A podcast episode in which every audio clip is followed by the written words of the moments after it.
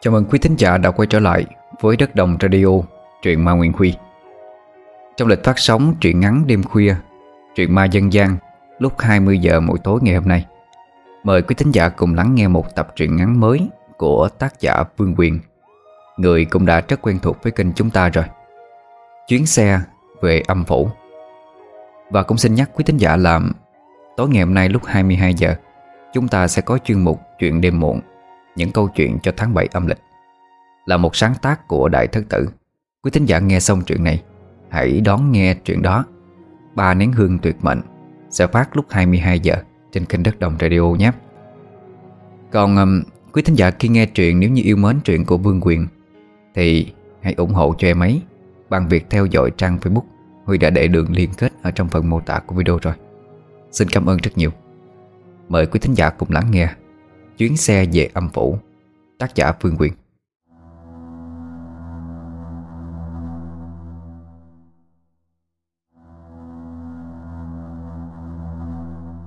Vào khoảng những năm 60 của thế kỷ trước Hình ảnh của những chiếc xe khách Xe đò, xe lam Đã quá quen thuộc gắn liền với người dân Việt Nam. Những phương tiện này là chủ yếu Tại miền Nam Giúp cho bà con có thể di chuyển Những quãng đường xa. Thời đó tuy dân còn nghèo khó lắm, Nhưng họ có cuộc sống rất cởi mở, Vui vẻ, Không có cảnh chen lấn xô đẩy bát nháo như hiện nay. Cho tới những năm 1962 Thì càng có nhiều hãng xe ra đời Để phục vụ nhu cầu đi lại Càng nhiều của người dân. Và nhiều nhất là tuyến xe đi Cần Thơ Vị Thanh. Trong khoảng thời gian ấy Cũng có không ít những tai nạn thương tâm đã xảy ra Tại tuyến đường này và trùng trận hơn là câu chuyện về hồn ma Của hai bà cháu, Cứ thỉnh thoảng hiện ra trong những đêm trăng rằm Khi trăng lên cao. Cùng với một chiếc xe khách đã cũ kỹ, Bỗng dưng xuất hiện bất ngờ Để đón khách đưa lên xe đi. Nhưng xe đưa họ đi đâu Thì không ai có thể biết được. Cái đó là người ta đồn với nhau như vậy. Tôi nhớ năm đó, Ông ngoại có kể cho tôi nghe Nhiều câu chuyện khá là bí ẩn, Nhưng cũng không kém phần trùng trận Xảy ra trên tuyến đường chạy ngang qua xóm Nơi ông sinh sống. Một trong số những câu chuyện tâm linh ma quái ấy Chính là sự xuất hiện đột ngột của Tảo. Gã hàng xóm cách nhà ông không xa. Nhà Tảo và nhà ông tôi Được ngăn bởi một cái ao nước tự nhiên. Nhưng cá ở ao đó thì rất nhiều. Thỉnh thoảng ông tôi cũng tra đó cấm câu đem về. Phần để ăn, Phần còn lại đem đi bán, Kiếm thêm chút tiền, Mua gạo. Mua dầu, mắm muối. Lúc đó Tạo đã ngoài 30 Sống cùng người mẹ già là bà Tám Thi. Năm đó cũng gần 60 Cùng tuổi với bà ngoại của tôi. Nhiều năm về trước cha của Tạo lên Sài Gòn buôn bán Và kể từ đó bạc vô âm tính. Bà Tám Thi lúc ấy lo lắng cho chồng Nên đã bồng bế gã lên Sài Gòn Để tìm kiếm tung tích của ông Nhưng vô vọng. Bà cũng không bao giờ nghĩ rằng là chồng mình đã chết đi. Bởi bà quan niệm rằng, Sống thì phải thấy người, Chết thì phải thấy xác. Nên từ đó bà sống thui thủi một mình, Không đi thêm bước nữa, Lo nuôi nấng Tạo cho đến khôn lớn. Tạo à Lấy giùm mẹ ly nước đi con. Bà tự đi mà lấy đi. Bỗng thấy tôi đang gỡ mấy cái dây lưới sao? Táo vừa cầm cùi gỡ từng cái mối nối của dây lưới, Để tối nay đi cắm câu sôi ếch. Bà Tám Thi nghe vậy Thì thở dài đứng lên, Bước lại bàn trót cho mình một ly nước. Cũng không hiểu gì sao, Dạo gần đây khí trời bỗng dưng ôi bức đến lạ, Cho dù có là buổi tối đi chăng nữa. Thảo à Một lát nữa bay qua nhà dì Lê á, Lấy giùm má mấy thang thuốc nha con. Hồi sáng dì có dặn má lúc nào rảnh á, Qua dì lấy đó. Tảo nghe xong cũng không ừ hử gì. Vẫn cắm cúi làm việc của mình. Đến chiều gã mới lững thững qua nhà dì Lê Tức là bà ngoại của tôi Để lấy thuốc về cho mẹ mình. Gia đình tôi trước đây có truyền thống làm nghề thầy thuốc. Mãi cho tới tận sau này Khi cuộc sống ngày càng phát triển Thì ít còn ai sử dụng thuốc bắc, thuốc nam nữa Mà chuyển sang điều trị tại các bệnh viện Có đầy đủ trang thiết bị hiện đại. Thì dần dần nghề thuốc của gia đình tôi cũng mai một đi. Đến đời của tôi thì gia đình chuyển sang kinh doanh buôn bán trái cây. Tuy không mấy khá giả, Nhưng cũng có đồng ra đồng vô. Cuộc sống khá ổn định. Bà ngoại tôi lúc đó đang bưng thúng thảo dược, Phơi ở ngoài sân từ sáng vô trong nhà. Thì nghe bên ngoài có tiếng gọi vọng vô. Bà quay đầu nhận ra là Tảo, Liền cất tiếng nói. Ủa, thằng Tảo đó hả bay? Đã vô đi. Tảo nhanh tay đẩy cánh cửa, Được dựng bằng gỗ bước vô. Ở trong nhà, Ông ngoại tôi đang ngồi nhâm nhi ly trà mốc câu. Thấy gã đứng trước mặt, Ông liền cười nói Nè tao, Má bay sao rồi? Bà khỏe chút nào chưa? Dạ má con bớt ho rồi. Con tới đây lấy thuốc cho má nè chú. Ờ vậy tốt đó. Mà nè Bày coi nói với bà đó, Bớt thức khuya lại nha Lớn tuổi rồi thức như vậy hoài, Không có tốt cho sức khỏe đâu. Rồi ông quay sang bà ngoại tôi. Nè bà, gối thuốc xong chưa vậy? Ờ tôi xong rồi nè. Vừa đáp, Bà vừa đưa gói thuốc ra trước mặt cho Tảo. Kèm theo đó là một bịch xí muội. Tao đưa thêm cho má bay bịch xí muội nè, Để bà ngậm cho đỡ lạc miệng. Thuốc thì sẵn sắc như cũ. Bây về nhanh sắc cho bà uống đi. Nếu mà chưa khỏi thì qua đây tao hút ừ, thang thuốc khác cho. Tao cầm gói thuốc Rồi đưa tiền cho bà ngoại. Nhưng bà từ chối. Thôi Thuốc tàn có đáng nhiều đâu. Đều là những cây thuốc quanh nhà mình không à. Với lại tao với má bay á, Là chỗ hàng xóm thân tình. Tối lửa tắt đèn có nhau mà ngại cái gì. Cứ đem về cho bà uống đi Khỏi tiền bạc gì nghe con. Tảo nghe nói xong thì cảm ơn ông bà ngoại tôi Rồi quay bước ra về. Tối đó theo như thường lệ, Tảo vác cái vỏ tre Cùng với dây lưới sôi đèn, Một mình ra ngoài bờ ao cắm câu. Sau khi thả lưới xong, Gã để yên tại đó, Rồi nhanh chân đi ra phía bờ ruộng Rộng lớn Nằm giữa khu xóm của mình. Ở đây tiếng ếch nhái côn trùng kêu lên trinh trích Tạo thành một bản đồng dao vang lên rền cả đất trời. Ngoài tảo tra còn có thêm vài người nữa cũng đi sôi ít đêm, Nhưng lại cách xa vị trí của nhau. Nên gã không nhìn rõ được Là ai quen ai lạ. Không những thế, Giữa đồng ruộng mênh mông Lại có không ít nắm mộ hoang lạnh lẽo, Khiến cho Tảo cũng ít nhiều cảm thấy rợn rợn. Tuy vậy, gã cũng cố lờ đi, Không chú ý tới Mà tập trung sôi ếch Trời càng về lúc càng khuya, Tảo lúc này đã bắt được kha khá rồi, Mà vẫn nghe tiếng ếch kêu rền lên, Cho nên gã không muốn quay về sớm, Cố ở lại bắt thêm một ít nữa. Nhưng mà gã lại không để ý. Rằng mình đang đi sâu vào những ngôi mộ mã, Nằm ở cuối ruộng. Đang lia đèn kiếm ếch Thì bất giác tạo chợt thấy một cái mã nằm trơ trọi. Sống lưng bỗng nổi lên một trận lạnh. Gã khẽ trung lên Và co trúng người lại. Lúc này trong đầu gã có ý nghĩ muốn quay về. Thì bất thình lình, Một tiếng ếch nhái vang lên khá to, Cách chỗ gã đứng chỉ thầm ba thước. Bị tiếng kêu thu hút Tạo háo hức quên đi cái cảm giác trợn trợn Đang vây lấy mình. Gã chạy lại sôi đèn nhìn xuống. Tạo thẳng thốt khi nhìn thấy có một đàn ếch. Con nào con nấy béo uống, Mập mập Đang ngửa cổ lên trời, Mà ngoác miệng kêu ộp ộp. Gã cười thầm trong bụng, Cho là chuyến đi này mình lợi to rồi. Với số ếch này gã sẽ bán được rất nhiều tiền. Tha hồ mà theo đuổi con đường cờ bạc. Nhưng lập tức cái ý nghĩ đó của Tảo liền bị dập tắt đi. Vì gã nhanh chóng cảm nhận được ở chỗ này, Dường như không chỉ có một mình mình. Gã từ từ nhìn lên phía trước. Thì trời ơi, Ngay trước mặt gã Là mấy chục cái nấm mộ hoang, Bằng gạch hay bằng đất đều có. Mà kinh dị hơn là gã thấy Có một bóng người màu đen Gầy guộc cao lớn, Nhưng dáng đi lại vặn vẹo, Đầu cứ lắc lư qua lại. Nhìn vô cùng dị hợm. Không những vậy, cái bóng đen đó còn phát ra tiếng gầm gừ ghê rợn, Làm cho Tảo giật mình quảng sợ Xích đánh rơi mất cái giỏ ếch trên tay. Cả la lên, Rồi nhanh chóng xoay người chạy vụt đi, Mà không hay biết. Cuộc đời của mình bắt đầu có duyên gặp phải ma quỷ kể từ đây. Mấy người soi ếch phía bên kia ruộng Nghe thấy tiếng la của Tảo Thì giật mình ngẩng đầu lên xem. Trong đó có hai cha con ông hứa. Chợt đứa con ngơ ngác hỏi Ủa Cái gì Cái người kia làm gì mà la hét Chạy dữ vậy thế? Ông hứa nhìn theo bóng của Tảo Rồi đáp Ờ chắc người đó bị uh, thằng Đức nó nhát cho rồi đó. Ừ chết bao nhiêu năm rồi Mà nó vẫn còn ở đó nữa.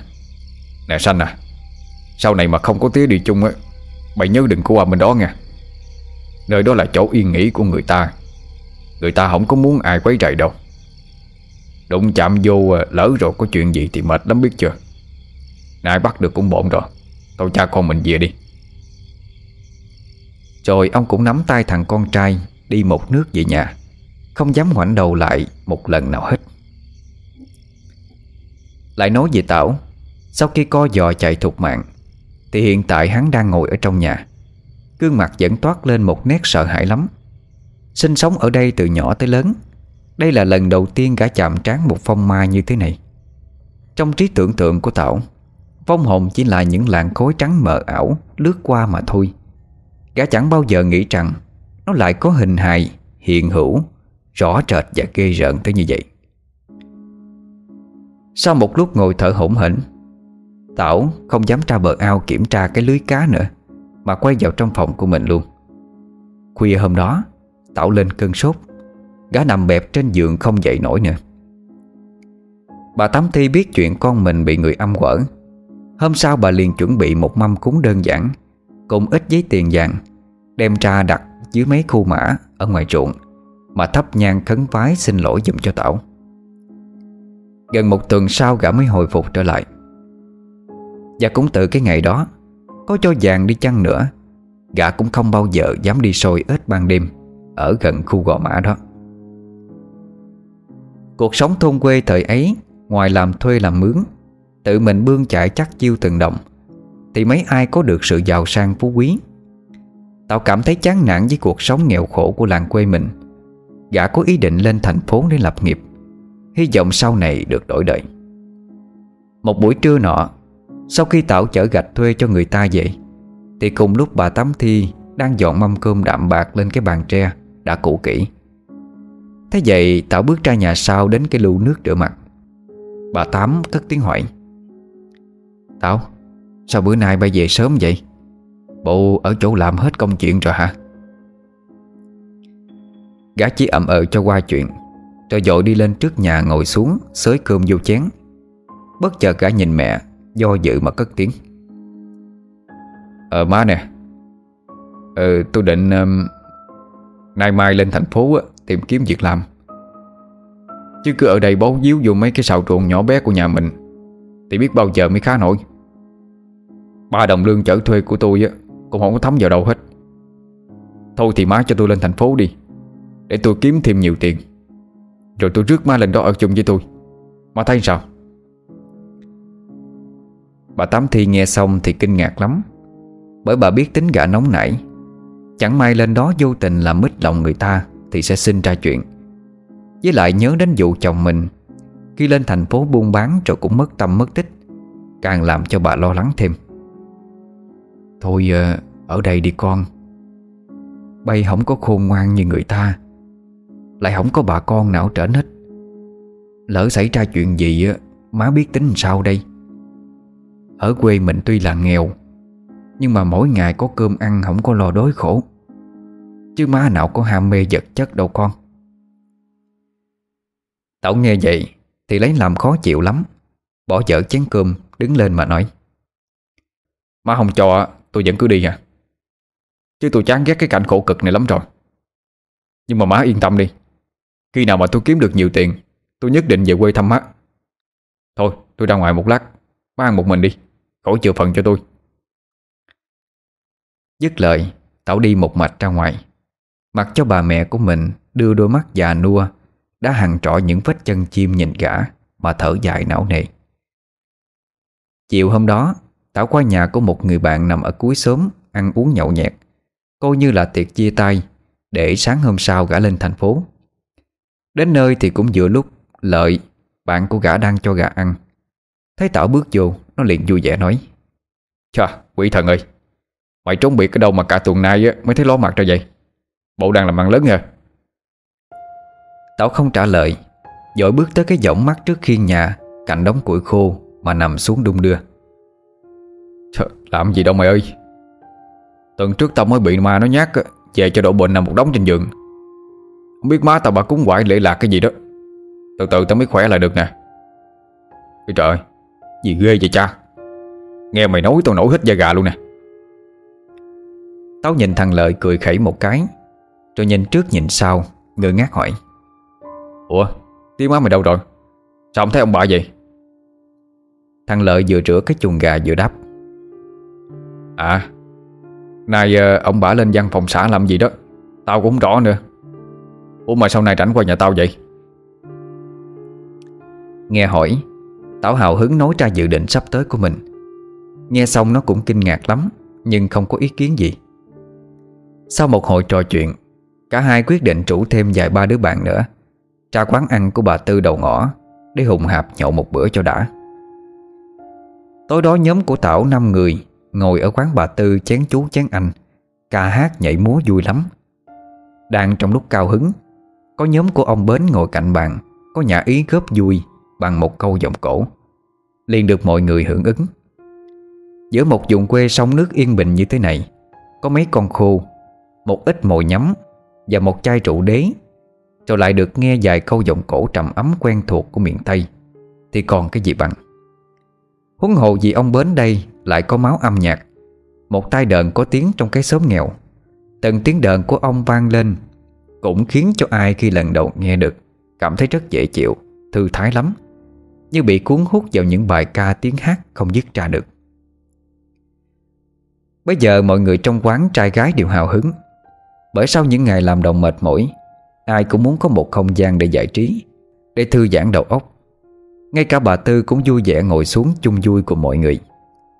Mỗi một khúc đờn cất lên Là từng câu hát nhịp nhàng bay bổng Của các nghệ sĩ nghiệp dư vang lên, Làm cho những con người chân chất thôn quê nơi đây Hết lòng say mê lắng nghe. Mãi cho tới giữa đêm Thì cuộc vui cũng tới lúc tàn. Mọi người ai về nhà nấy trong lòng vẫn còn dư âm cảm xúc nhiều lắm. Trên đường đất tối mịt lúc này, Chỉ còn Tảo và Lợi Đang bước đi từng bước trao đảo mà thôi. Cả hai đã uống khá nhiều, Cho nên bây giờ đều say mềm. Về tới nhà biết giờ này cha má cũng đã ngủ rồi. Lợi và Tảo mới bước tới bộ ngựa Kê sát vách nhà mà nằm xuống. Nhanh chóng chìm vào giấc ngủ say sưa. Và đêm hôm đó, Tảo đã có một giấc mơ Khiến cho gã hết sức kinh sợ. Tạo thấy mình đang đứng đối diện Trước một cái cửa tiệm tạp hóa. Thoáng chốc có một chiếc xe khách đang chạy tới, Rồi dừng bên kia đường Như chực chờ đón khách.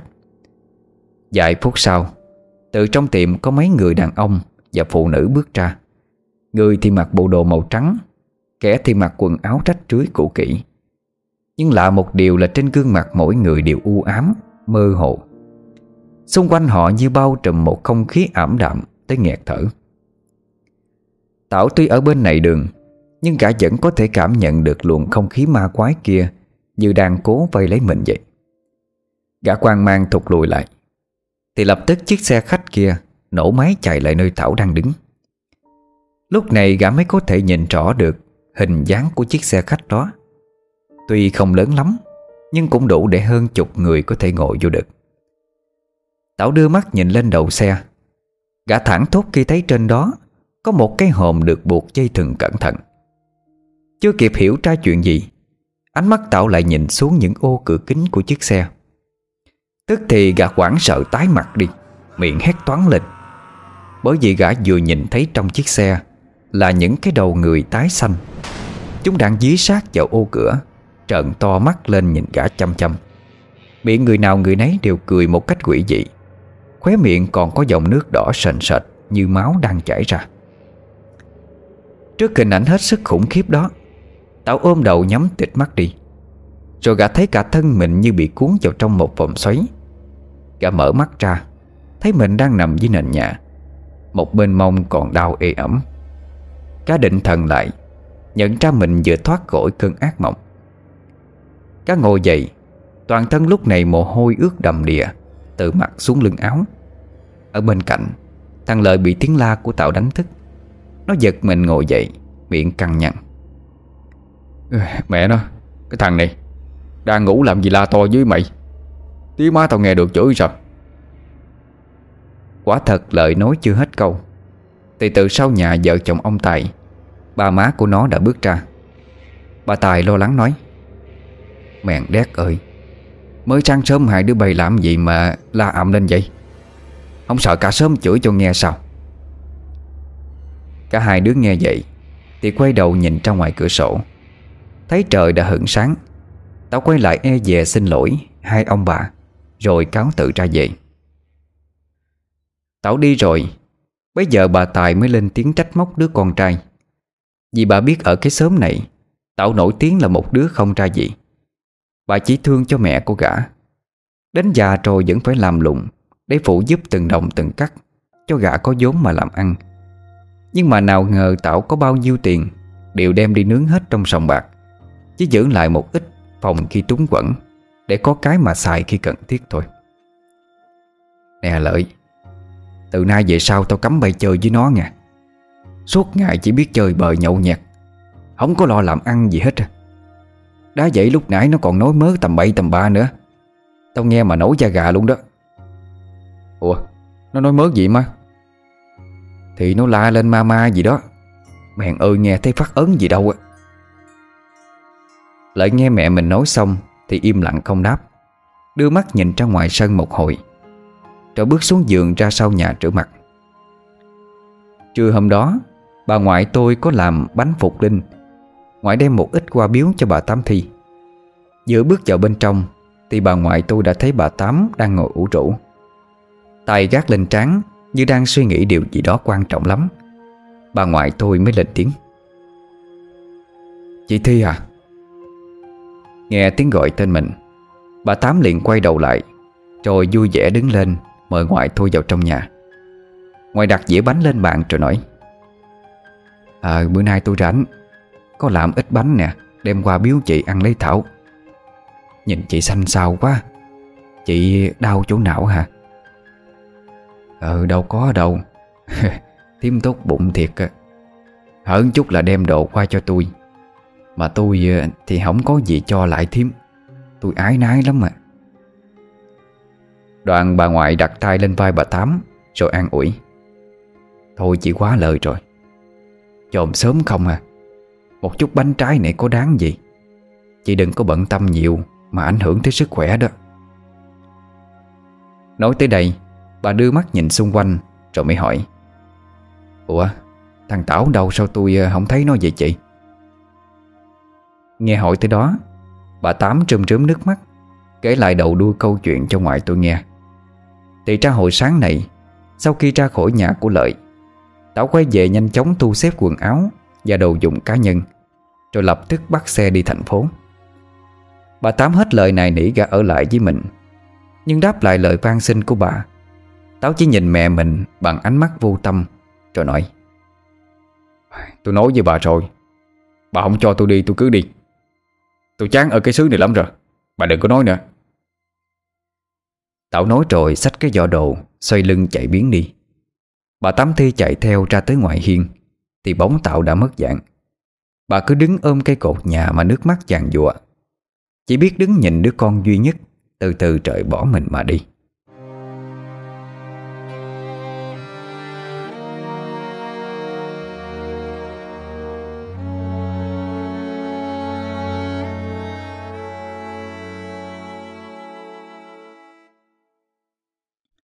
Tao phải đi bộ một quãng khá xa, Mới ra tới thị xã. Để tìm bắt xe khách lên thành phố. Sau một lúc hỏi thăm đường, Thì gã tìm đến được một bến xe khách Để vào trong mua vé. Nhưng khi bước vào quầy mua vé, Thì gã phát hiện ra mình không đủ tiền Táo bực bội chán nản ra khỏi quầy. Vừa đi, Gã vừa ngó nghiêng như đang trụ tính một chuyện gì đó. Đứng trước cổng bến xe Tao đảo mắt nhìn xung quanh, Thấy có rất nhiều khách bộ hành, Tay sách nách mang lĩnh kỉnh đồ đạc Trà vô bến liên tục. Hai bên cổng còn có những người đạp xích lô, Xe ngựa, xe kéo Để chờ đưa đón khách. Tiếng còi xe, Tiếng nói chuyện Làm cho không khí ở đây bát nháo vô cùng. Vì là lần đầu tiên đến đây, Nên gã cũng thấy hào hứng lắm. Mặc dù ở đây là thị xã, Nhưng dân cư vẫn còn thưa thớt. Chỉ khác là người ta sinh sống buôn bán nhiều hơn khu xóm của gã mà thôi. Táo tầm suy tính, Hiện giờ gã chưa đủ tiền để mua vé xe, Thì thử đi xung quanh xem có chỗ nào thuê người làm hay không. Rồi xin vô. Đến lúc có đủ tiền Thì mình trời đi cũng không muộn. Nghĩ là làm, Tức thì Thảo vác ba lô quốc bộ một vòng quanh thị xã. Khi đi ngang qua một cái ngã ba, Để ý bên kia đường có một cái xưởng mộc. Gã liền hí hửng chạy vô hỏi xin việc. Cũng may cho gã, Công xưởng cũng đang thiếu người. Lại thấy Tạo có vóc dáng cao tráo lực lưỡng, Thì người ta liền đồng ý nhận gã vào làm. Sắp xếp gã vào vị trí, Dẫn chuyện gỗ cho thợ cưa Do từ trước tới giờ đã quen với công việc nặng nhọc rồi, Nên mọi việc ở đây không mấy khó khăn với Tảo. Tảo và đám công nhân làm việc cho tới chiều muộn thì được nghỉ ngơi. Vì biết Tảo là người mới, Thế là mọi người liền tụ lại nhậu nhẹt một bữa, Coi như chào mừng. Gã thấy vậy cũng không từ chối, Liền nhanh chóng vui vẻ hòa nhập với mọi người ngay. Ở xưởng mộc này có khoảng 10 người, Đa phần là dân tứ xứ đến làm ăn sinh sống. Nhưng tất cả đều là con người miền Tây chân chất thật thà, Không xô bộ đố kỵ nhau. Nếu có lời mời ăn uống tiệc tùng, Thì hầu hết đều không từ chối. Lúc bấy giờ mọi người đã tụ hợp đầy đủ, Trải chiếu ngồi xung quanh giữa xưởng mộc. Ở bên dưới này nào là trái cây, Con tép, con khô, Cùng với vài xị rượu. Chẳng mấy chốc tất cả vui vẻ nhập tiệc. Sau một lúc chào hỏi, Giới thiệu tên từng người. Bây giờ có một ông bác nhìn Tảo rồi hỏi Nè Tảo Quê quán bày ở đâu vậy? Dạ con ở trong ấp Thành An đó chú. Tại ở dưới khổ quá à, Nên con tính lên thành phố kiếm sống. Ngặt nổi con không đủ tiền đi xe, Nên xin vô đây làm đỡ. Chờ khi nào đủ tiền rồi Con mua vé đi lên thành phố, Đặng lập nghiệp chú ơi. Ờ vậy hả? Tao thấy bày làm ở đây cũng được mà. Đâu cần phải lên thành phố sâu bộ chỉ cho mệt. Trên đó không có bà con thân thích Thì khổ lắm đâu con. Táo cười trừ không đáp. Liền cầm ly rượu đưa lên uống. Ông bác kia thấy vậy thì cũng không hỏi thêm gì. Đoạn có một anh thanh niên lên tiếng. Hello, Lúc nãy mày kể gặp ma là sao vậy? Sẵn có anh em ở đây á, Mày kể cho mọi người nghe coi nè. Thằng Lộ đang gấp con khô cho lên miệng. Nghe hỏi chuyện lúc nãy, Mình kể giữa chừng. Đoạn nó sực nhớ ra, Rồi mới trầm giọng nói. Ờ, ờ Mà không phải là tao gặp ma. Mà là ông chú của tao đó. Hôm bữa ông ở trên thành phố về dưới đây chơi. Lúc đó tối trời rồi. Ông thấy có một chiếc xe đò nhìn cũ lắm, Đang chạy phía trước á. Nhưng mà ghê một cái là nó không có mấy cái bánh xe, Mà vẫn chạy bình thường à. Nói đúng hơn là giống như nó đang bay vậy đó. Mọi người nghe tới đây Thì bất chắc trùng mình ngồi xích lại với nhau. Thảo thì không tin trên đời này lại có chiếc xe biết bay, Nên nghi ngờ hỏi lại. Thì không vậy cha nội? Làm gì có xe nào bay được? Mày kể cứ như có ai ờ, có phép thần thông, Biến cho chiếc xe nó bay lên vậy. Thằng Lộ thì vẫn giữ nguyên nét mặt âm u của mình Mà khẳng định. Thiệt chứ sao không? Ông còn kể cái lúc mà ông cố chạy vượt qua cái xe khách phía trước đó đó. Ở trên xe ông thấy có nhiều người lắm. Mà mặt người nào người nấy thấy ớn lắm. Không có chút cảm xúc nào. Mà không biết từ đâu á có sương mù xuất hiện, Che tầm nhìn của ông đi. Rồi chỉ trong một chớp mắt Sương mù đó cũng biến mất đi. Ông dội tóc vô lệ, Nhìn tới nhìn lui. Suy nghĩ một hồi, ông mới biết là Gặp ma đó. Nghe xong câu chuyện, Người thì tin là thật, Người không tin thì cho là chú của Lộ Chạy đêm buồn ngủ Nên mới nhìn gà quá cuốc mà thôi. Nhưng lại có một ông bác cá đứng tuổi tên là Ngu Ông này trầm ngâm một hồi như cố nhớ lại chuyện gì đó Rồi mới nói. Mà này Lâu à Bày nói chú bày thấy mà đó. Có phải hôm đó là trầm 16 phải không? Ờ dạ đúng rồi chú. Sao chú biết hay vậy? Vậy thì đúng rồi. Chú của bày gặp ma thiệt đó. Không phải nhìn lộn đâu. Hồi trước cũng có nhiều người thấy lắm, Nhưng mà ai cũng sợ không dám kể ra đó thôi. Hên là chú bày bình an về tới nhà đó. Chứ nếu không thì uh... Nghe đến đó, Ai cũng tò mò muốn biết câu chuyện về chiếc xe ma kia. Nên nài nỉ ông Ngô kể lại. Ông Ngô thấy mọi người háo hức Thì cũng không từ chối.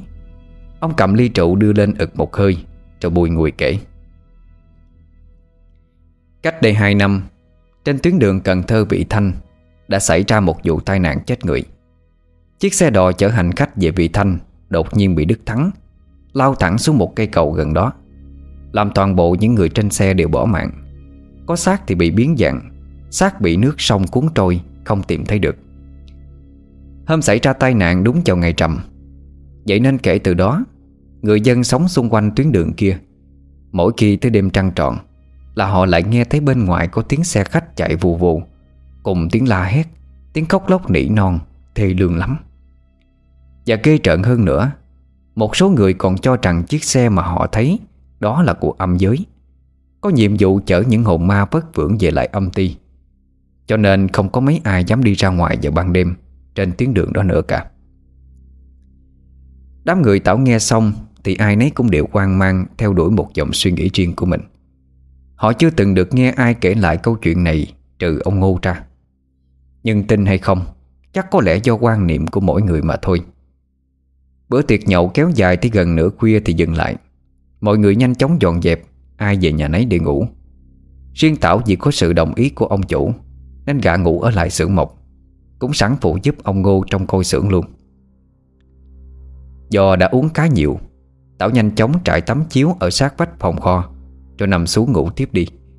Còn ông Ngô thì làm lâu năm ở đây, Lại có được sự tin tưởng của ông chủ, Nên được đặt cách ở trong căn phòng tương đối nhỏ. Nhưng rất là thoải mái. Bây giờ mọi thứ xung quanh đang im lìm. Thì bỗng nhiên, Thảo nghe bên tai có tiếng cót két, Như ai đang ngồi trên ghế mà lắc lư qua lại. Cảm thấy khó chịu bị làm ồn không ngủ được. Tảo châu mày ngồi lên, Cố gắng phóng tầm nhìn để tìm kiếm âm thanh kia phát ra từ đâu. Tảo thấy bên tay phải của mình, Nơi đặt mấy tấm dáng gỗ, Có một bóng người đang đứng trên đó Mà nhảy nhót qua lại.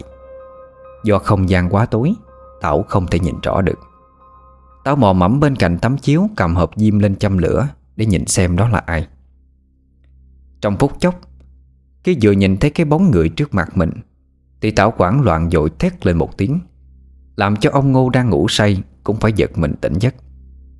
Sau vài phút định thần lại, Ông mới bật ngọn đèn dầu Cầm theo mở cửa chạy ra ngoài. Thấy Tảo nằm trên chiếu co trúng người lại, Rên lên ư ử. Ông quan mang bước lại Lây người gã hỏi. Ờ, Tảo, Tảo à? Thấy có người chạm vào mình Cá giật mình vùng vẫy tay chân xua đuổi. Đừng, đừng, đừng lại đây, cút, cút đi. Ông Ngô thấy tâm trí của Tảo bấn loạn liền gắt lên. Tao à Tao đây mà Mày bình tĩnh lại coi. Ban đêm ban hôm làm cái gì la lớn như vậy? Có chuyện gì từ từ kể tao nghe.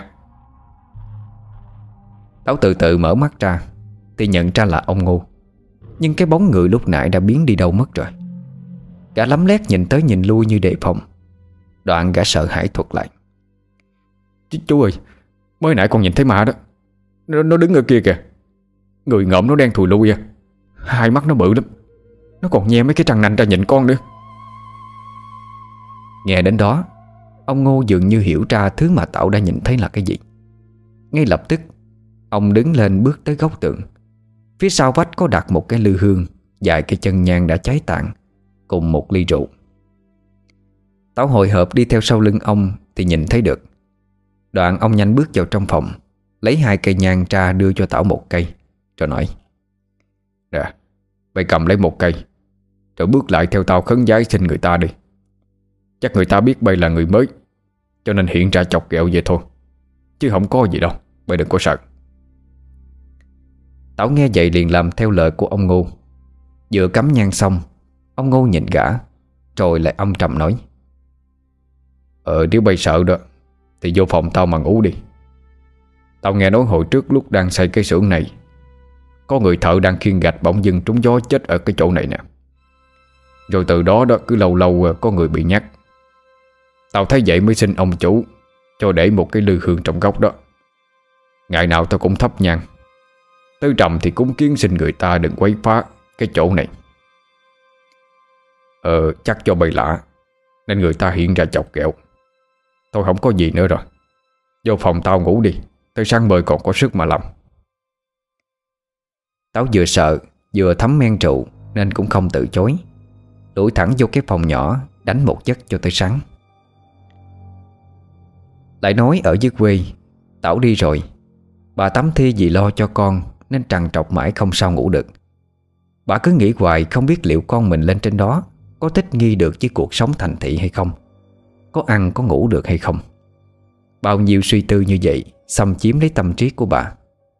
Sống đến từng tuổi này, Đáng lý ra bà phải được an nhàn vui vẻ bên con cháu Như bao nhiêu người.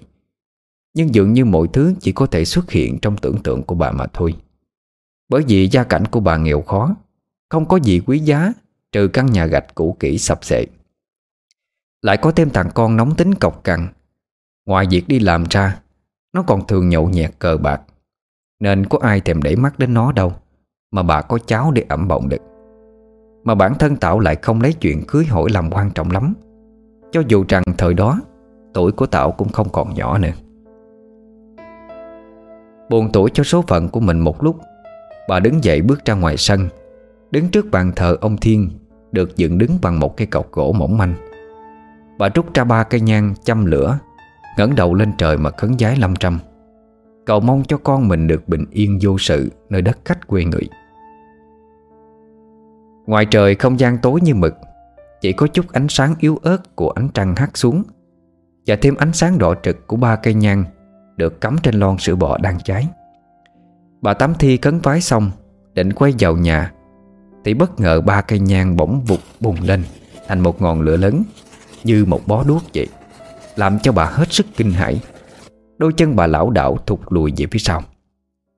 Và trong chớp mắt, Ba cây nhang đột nhiên trở lại như bình thường. Bà Tám hồi hộp chăm chú nhìn ba cây nhang, Mà trong lòng đầy hoài nghi. Trải qua hơn nửa đời người rồi, Đây là lần thứ hai bà chứng kiến cái hiện tượng lạ lùng này. Hỏi làm sao mà bà không lo sợ cho được? Bà đứng tần ngần một chỗ, Suy nghĩ mong lung. Trộm nghĩ có khi nào đó là điềm báo trước cho một chuyện xấu gì đó Sắp xảy đến hay là không? Bà nhớ trước đây, Sau khi chồng bà lên thành phố không bao lâu, Bà cũng đứng trước bàn thiên mà khấn vái, Thì sự lạ giống y hệt như vậy. Rồi chồng bà cũng biệt tâm biệt tích. Bà lo rằng thằng con bà sẽ có chuyện như cha nó. Nhưng rồi biết tìm nó ở đâu Để báo cho nó biết chứ. Suy đi nghĩ lại, Bà chỉ biết tự trách bản thân mình quá nhu nhược, Không giữ được con ở lại. Suốt đêm đó, Bà cứ đi ra đi vô trước nhà, Hai tay luôn chấp lại, Miệng thầm khấn cầu xin sự bình an cho con Mà không sao ngủ được. Về phần Tảo, Sau khi bấm bụng tráng ở lại thị xã được một thời gian, Thì gã cũng có đủ tiền để mua vé xe lên thành phố theo ý muốn của mình. Một buổi trưa nắng nóng gay gắt, Thảo cầm vé xe, Tay xách túi đồ đi vào giữa bãi Để tìm chiếc xe được ghi trên vé.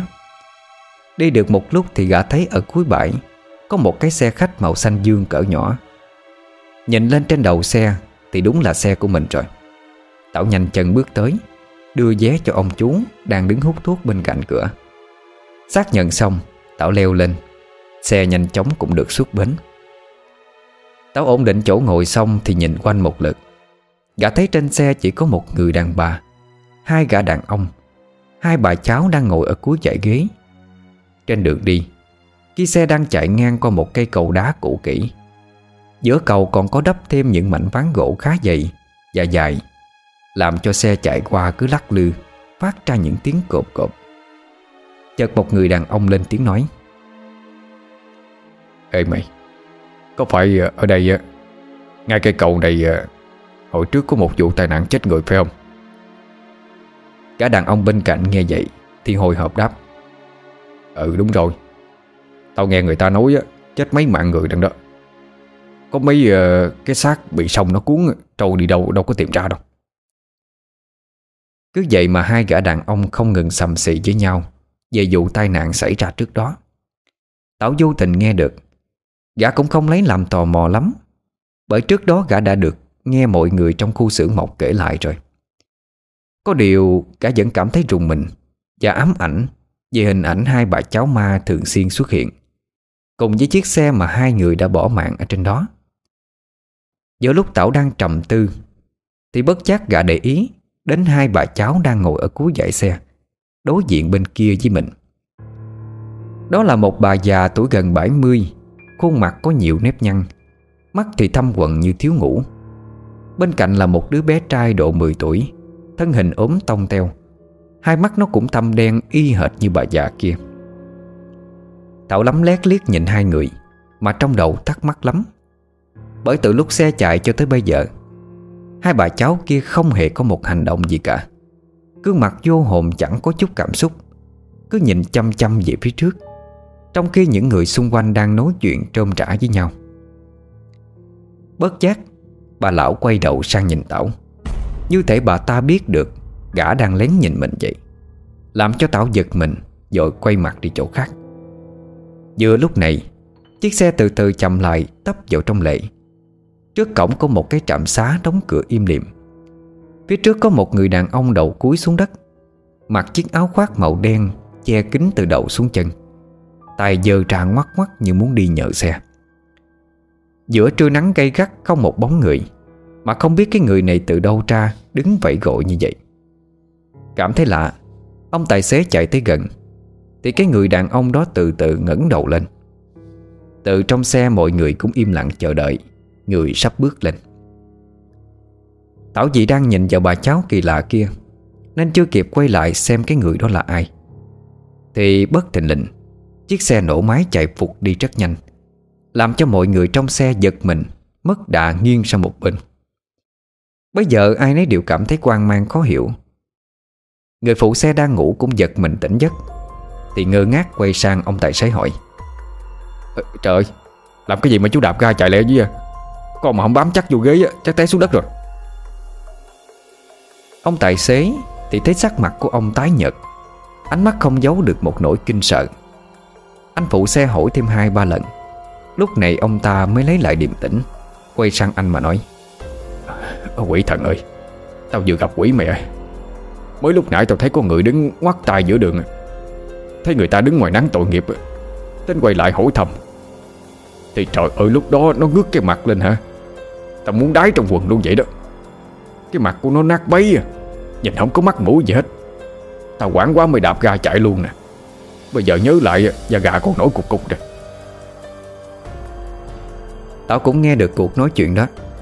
Gà bán tính bán nghi. Chẳng lẽ giữa ban ngày ban mặt Mà lại có ma sao? Thật vô lý.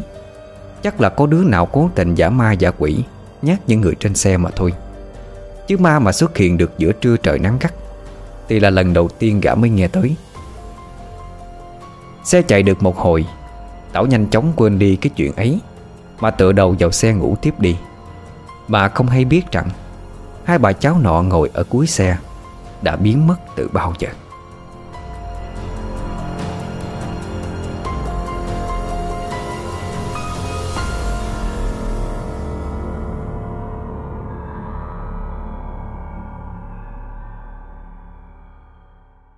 Đến chiều muộn thì cũng tới được thành phố. Lần đầu đặt chân đến đây Tảo nhìn xe cộ đông đúc chạy vòng vòng ngoài đường, Đến hòa cả mắt đi. Trong lúc cả đang ngắm nhìn phố xá đông đúc, Thì có một người đàn ông đạp chiếc xe xích lô tới gần, Vui vẻ hỏi. Nè, chú em, Muốn đi đâu lên xe tôi chở cho? Nghe ông xích lô hỏi, Tảo quay sang nhìn ông từ đầu xuống chân, Rồi mới lên tiếng. À Ông biết gần đây có chỗ nào mà Cần người giúp việc không? Tôi dưới quê mới lên đây. Tính ờ, tìm việc trên thành phố để mần ăn đó mà. Ông xích lô nghe vậy Thì ậm ờ đôi chút nhìn gã. Vài phút sau ông mới lên tiếng. Ờ Cậu ờ, tìm việc hả? Ờ vậy cậu có biết bốc giác không? Ủa, Bốc giác là gì chú? Sao nghe lạ vậy? À Là người ta kêu mình khiêng cái gì á Thì mình khiêng cái đó đó. Hơi cực à Cậu làm được không? Tao phân vân một hồi, Rồi quyết định. Dạ được chú. Chú chỉ tôi tới chỗ đó đi. Ờ được rồi, lên xe đi. Tôi chở cậu tới chỗ đó. Tạo hí hưởng lắm Vì đã tìm được việc. Liền nhanh chân trèo lên chiếc xe xích lô. Chạy được một đoạn thì xe tới một con kinh khá dài và rộng. Hai bên đường nhà cửa mới cũ san sát nhau. Dưới kinh là những ghe thuyền neo đậu tấp nập. Bây giờ, ông xích lô đưa gã tới một chiếc xe chở bông, Dừng lại rồi nói. Đã tới rồi đó cậu. Cậu cần cái gì thì xuống ghe hỏi người ta Coi có nhận hay không. Còn bây giờ cho tôi xin tiền xe đi. Ờ, à, rồi, cảm ơn ông. Tảo lấy tiền ra trả cho ông xích luôn. Rồi ngơ ngác từ từ bước xuống chiếc ghe. Tiến lại chỗ một người phụ nữ đang ngồi ghi chép giấy tờ. Sau một lúc trao đổi Cuối cùng gã cũng được người ta nhận vô làm Với một mức lương tương đối Vừa đủ cho một cuộc sống giản dị Ngày qua ngày trên thị thành. Tảo tỏ ra là một người chăm chỉ chịu khó, Nhà chủ rất hài lòng. Chẳng bao lâu cũng tới kỳ nhận lương. Cá lò dò ra chợ kiếm món gì ngon ngon ăn mừng, Sẵn mua một ít đồ dùng cá nhân cần thiết. Vì tối nay Tảo được sắp xếp cho ngủ lại trên ghe Để trông giữ hàng quá. Tối hôm đó, Ngoài Tảo tra còn có một người đàn ông nữa lớn tuổi hơn, Tên là Trọng, Cũng ở lại coi ghe. Ở trên thành phố người ta thường ngủ rất trễ, Không như dưới quê Mới hơn 7 giờ Nhà nào nhà nấy đã đóng cửa im lìm rồi. Tảo và người đồng nghiệp tên Trọng kia ngồi uống trà tâm sự một lúc Thì chia nhau đi ngủ. Tới nửa đêm Tảo đang thiêu thiêu ngủ Thì bỗng nghe bên tai mình có tiếng còi xe vang vọng Lúc thật gần Lúc lại thật xa Làm cho gã nhăn mặt bịt tai Buộc miệng mà cằn nhăn Giờ này ai bóp kẹn ở nấu dữ vậy cả? Ôi, Ngủ cũng yên nữa. Tiếng còi xe vẫn cứ vang lên. Tảo tức mình lồm cồm ngồi dậy, Đi ra ngoài coi ai bấm kèn Mà phá giấc ngủ của gã như vậy. Thế nhưng khi vừa ló đầu ra ngoài Tảo thấy Trọng đang đứng ở đầu ghe đi vệ sinh. Thấy Tảo Trọng giật mình hỏi, Thằng này, Làm tao giật hết cả mình à? Cứ tưởng ma không đó. Mày cũng sợ ma nữa hả? Mà nè, Mới nãy ngoài này có thấy chiếc xe nào bóp kèn chạy ngang qua đây không? Ờ Xe nào chạy ngang qua? Tao mới ra ngoài này đi đáy Có thấy xe nào đâu. Mà giờ này nửa đêm rồi, ai đâu mà chạy xe ngoài đường. Mày có nằm mơ không vậy?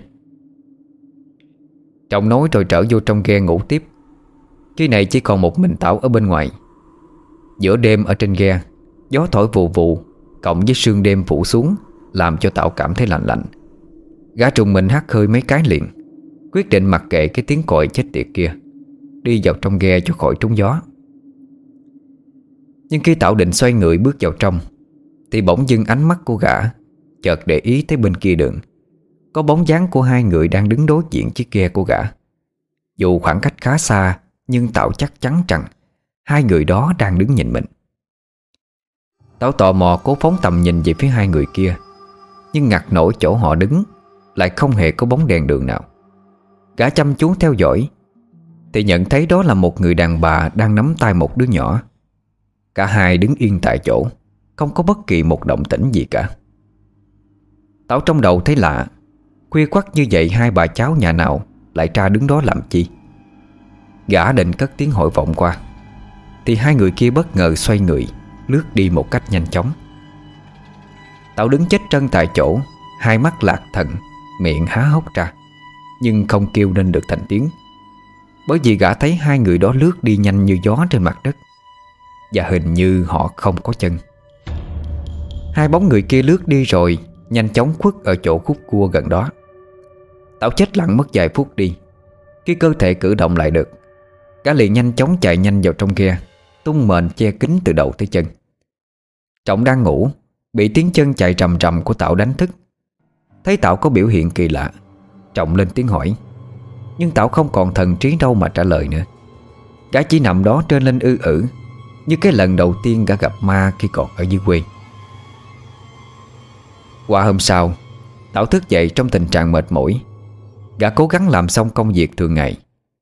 Buổi tối đến Gã bắt chước cách mẹ mình làm Mua ít bánh trái, nhang đèn Đem đặt xuống khu đất bên kia đường Nơi chỗ hai phong ma xuất hiện đêm qua Để khấn vái cầu xin kẻ khuất mặt khuất mại Đừng có hiện ra hù dọa nữa. Cũng chẳng biết là có hiệu quả hay không. Nhưng kể từ đó, Tảo không dám mò ra khỏi ghe lúc đêm hôm khuya khoắt. Bữa nào kẹt quá không nhìn nổi, Thì gã gọi Trọng dậy, Đi giải quyết với mình. Trọng tuy ban đầu có hơi bực Vì bị đánh thức, Nhưng sau khi nghe Tảo kể, Cũng thấy tội, Nên không trách cứ nữa. Thấm thoát mà Tảo ở trên thành phố làm việc cũng hơn 2 tháng, Gã dần thích nghi với môi trường ở trên đây. Sáng làm việc Tối thì tụ tập đám thanh niên ăn nhậu, Đánh bài cho tới gần khuya mới giải tán ra về. Cuộc sống tưởng chừng trôi qua một cách bình lặng, Như chưa từng có chuyện gì xảy ra, Cho đến một ngày kia. Hôm đó vào đúng ngày 16 âm lịch, Trăng rất to và sáng. Chủ ghe cho mọi người nghỉ dài ngày, Vì gia đình có một số công chuyện cần giải quyết. Thế là Tảo cùng một vài người nữa bắt xe về quê Của một người làm chung Cùng quê với gã để chơi. Sẵn dịp cũng muốn về thăm nhà của mình luôn. Chuyến xe khách đi Cần Thơ Vị Thanh Chở Tảo và bạn của mình Ghé lại một quán nước ven đường cho mọi người nghỉ ngơi ăn uống. Tạo bỗng dưng cảm thấy bụng mình quặn rau dữ dội. Gái dội hội chủ quán chỗ đi vệ sinh. Một lúc sau, Giải quyết xong đi ra ngoài, Thì gã quan mang vô cùng, Vì gã không có thấy chiếc xe khách của mình đâu cả. Nhìn tới nhìn lui trong quán Cũng không còn một ai. Ngay cả người chủ quán cũng không thấy đâu. Tao nhìn lên trời thì thấy nắng đang tắt dần. Mọi thứ bắt đầu chìm vào trong bóng tối. Tảo đang cảm thấy bối rối chưa biết xử trí ra sao. Thì bất tình lình gã nghe tiếng còi xe Kêu lên in ỏi từ phía xa. Rồi quay đầu lại trông theo, Thì từ bên phải, Ngay tuyến đường chạy về miền Tây. Tạo thấy trong làng sương khói mờ ảo, Có bóng dáng một chiếc xe khách đang lụ lụ chạy tới. Thoạt nhìn thì rất giống với chiếc xe mà gã đang đi. Không do dự nhiều Tảo liền bước ra đứng ngay lề đường Ngoắt cánh tay ra hiệu cho xe dừng lại. Người tài xế trên xe thấy vậy Thì liền giảm tốc độ đi. Cho xe tiến tới chỗ gã đang đứng. Vừa mừng vừa hồi hộp Táo chồm tới vịnh hai tay lên cửa xe Rồi lo lắng nói. Ờ nè chú ơi Có phải xe chú chạy uh, tuyến đường Cần Thơ gì Thanh không? Ờ đúng rồi. Cậu hỏi có gì hay không? Ê, chú ơi, Chú có thể chở tôi về Vị Thanh không? Xe khách tôi đang đi, không hiểu sao bỏ tôi lại rồi. Mà bây giờ tôi không biết lấy xe đâu mà về nữa. Chú giúp tôi đi, Tôi trả tiền xe đầy đủ nghe chú. Người tài xế nghe vậy thì lưỡng lự dây lát, Rồi sau cùng cũng đồng ý cho gã lên xe. Tảo nghe xong thì vui mừng, Cảm ơn trối trích. Đoàn gã nhanh chóng bước lên, Tìm cho mình một chỗ ngồi. Ở trên xe bây giờ ngoài Tảo ra Thì còn có hai bà cháu đang ngồi ở dãy ghế giữa. Đầu của họ cúi gầm xuống, Nên Tảo không thể nhìn thấy được biểu cảm trên gương mặt của họ. Tảo nhớ mang máng là hình như mình đã gặp hai bà cháu này ở đâu rồi, Nhưng không tài nào nhớ kỹ ra được. Khi đi ngang qua hai người, Tảo cảm giác một luồng hơi lạnh tỏa ra, Làm cho gã trùng mình hắt hơi mấy cái liền. Nghĩ là cơn gió lạnh từ ngoài cửa sổ thổi vô thôi. Nên gã không để ý nữa. Liền nhanh chân đi xuống hàng ghế sau cùng, Ngồi yên vị tại đó. Tảo vẫn còn cảm thấy tức tối lắm. Khi nghĩ tới việc chiếc xe khách kia lại bỏ rơi mình, Và gã lại điên tiết hơn Khi lũ bạn của mình biết Mà không lên tiếng kêu xe chở. Gã nào có biết rằng Bản thân mình đang bị một thế lực vô hình che mắt. Thực chất là sau khi đi vệ sinh xong, Tảo đã không hề quay lại chỗ quán nước, Mà gã đã bước đi một cách vô thức. Tới một mảnh đất khuất sâu ở phía sau. Được cây cối um tùm bao bọc xung quanh. Trong khi đó bên ngoài quán nước, Mọi người và chiếc xe khách đang sốt ruột chờ đợi gã. Ngồi được một lúc, Gã mệt mỏi ngủ quên lúc nào không biết. Đến khi thức dậy, Táo nhìn ra cửa sổ, Thấy bên ngoài trời vẫn còn âm u lắm. Không nhìn rõ được cảnh vật xung quanh. Nhiệt độ cũng vì thế mà hạ thấp xuống, Làm cho Tạo cảm thấy rất lạnh. Gã khẽ ôm hai tay vào người, Xoa xoa để giữ ấm. Khi này Thảo mới ngẩng đầu lên nhìn, Thì ngạc nhiên khi không thấy hai bà cháu kia đâu nữa. Cá tò mò đứng trón trén tiến lại chỗ ghế của hai bà cháu đang ngồi. Vì chỉ nghĩ rằng hai người qua dãy ghế trống để ngủ mà thôi. Nhưng khi đi lên, Nhìn liếc xung quanh. Tạo kinh ngạc, Khi thấy trên xe từ bao giờ Đã xuất hiện thêm vài người nữa. Mà lạ một điều là gương mặt ai cũng mang một vẻ u ám, Ảm đạm. Có người còn khe khẽ ngoái đầu lại nhìn gã. Tảo nhíu mày một cách đầy khó chịu. Chẳng lẽ gã vô tình đụng chạm họ hay sao? Hay là mặt mũi của gã có cái gì Khiến cho họ nhìn chăm chăm mình như vậy? Trong khi Tảo đang quan mang chưa hiểu chuyện gì xảy ra, Thì bất thình lình, Hắn hút quảng suýt đứng tim. Cái vô tình nhìn thấy hai bà cháu lúc nãy đang đứng bất động ở sau lưng mình từ bao giờ.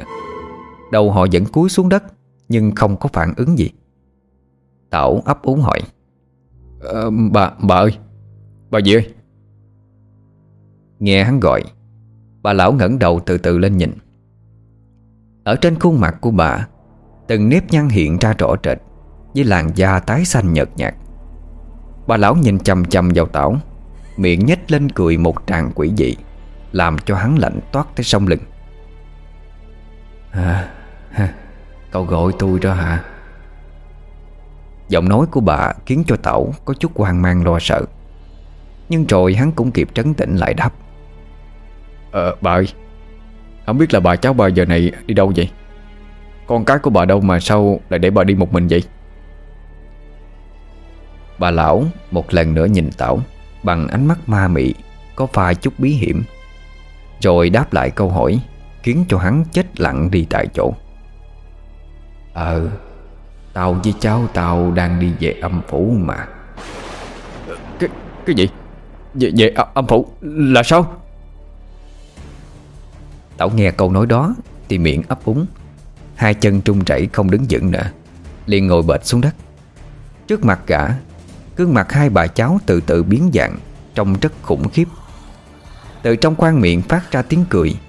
Tiếng gầm gừ ma quái, Làm cho gã kinh sợ, Nay càng thêm sợ hơn. Ngay lúc đối diện với hình ảnh gớm ghiếc trước mắt mình, Gã cố gắng dùng hết sức bình sinh, Định vùng dậy, Chạy lên phía đầu xe tìm đường thoát ra ngoài. Thế nhưng khi Tảo vừa đứng lên xoay người ra sau, Thì những hình ảnh trước mắt đã khiến cho gã hoàn toàn tuyệt vọng đi, Không còn tinh thần để chống lại nữa. Ở ngay đầu xe Tao thấy người tài xế đang lù lù, Chắn lối đi của mình. Xung quanh dãy ghế Là một loạt những cái đầu người biến dạng kinh dị, Đang ngoái lại nhìn xoáy vào gã. Vài giây sau, Tâm trí của Tảo như bấn loạn, Không kiểm soát được mình. Hắn nhắm mắt lại, La hét thật to trong cơn vô vọng. Trong khi đó, Chiếc xe ma vẫn đang lướt đi nhanh Trên con đường tăm tối. Rồi chỉ trong chớp mắt nó tan biến đi trong làn sương mù mờ ảo Đang tỏa ra xung quanh. Tảo lúc này mới chợt nhận ra, Hôm nay là ngày 16 âm lịch.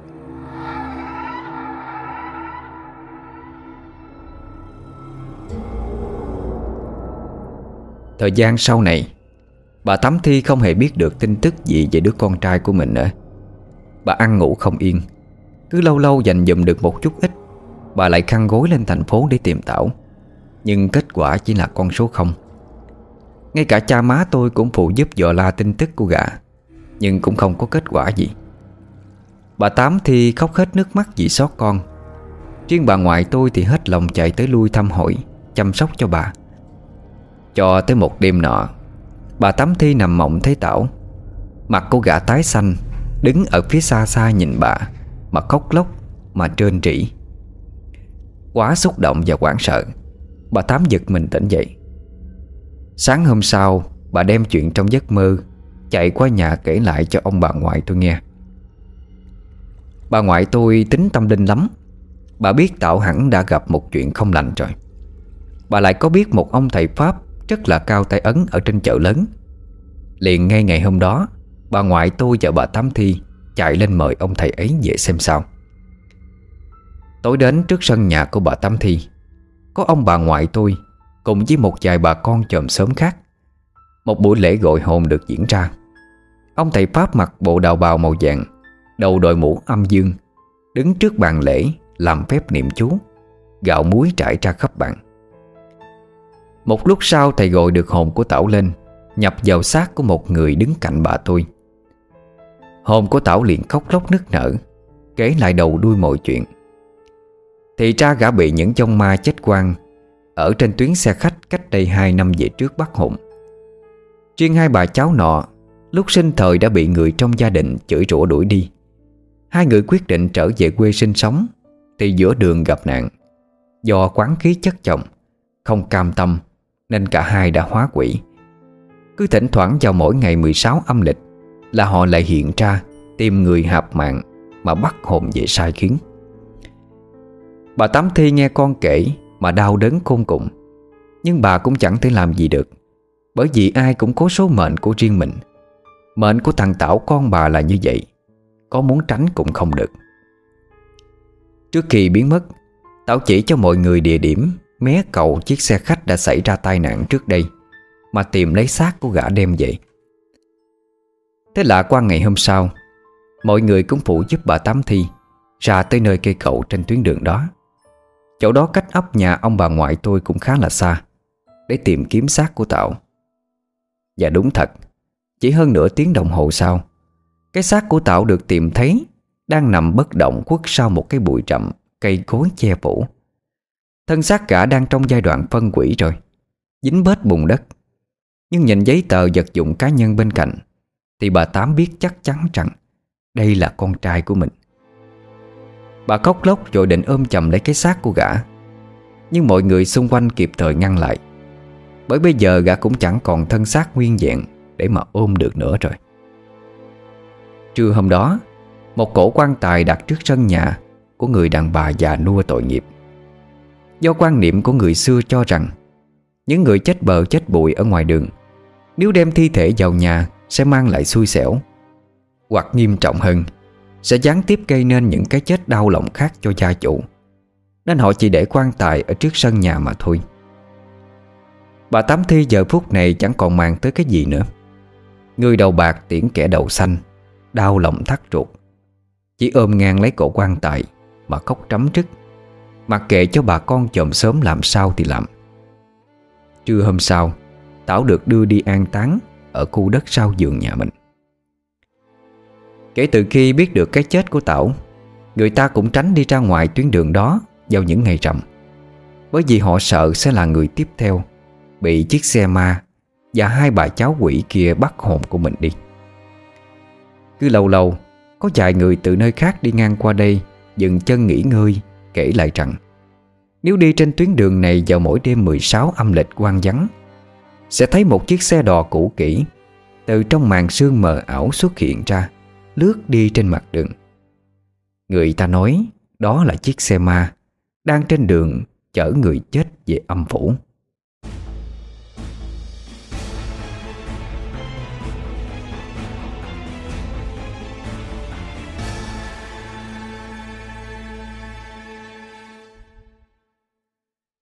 Quý thính giả vừa nghe xong truyện ngắn Chuyến xe về âm phủ của tác giả Vương Quyền.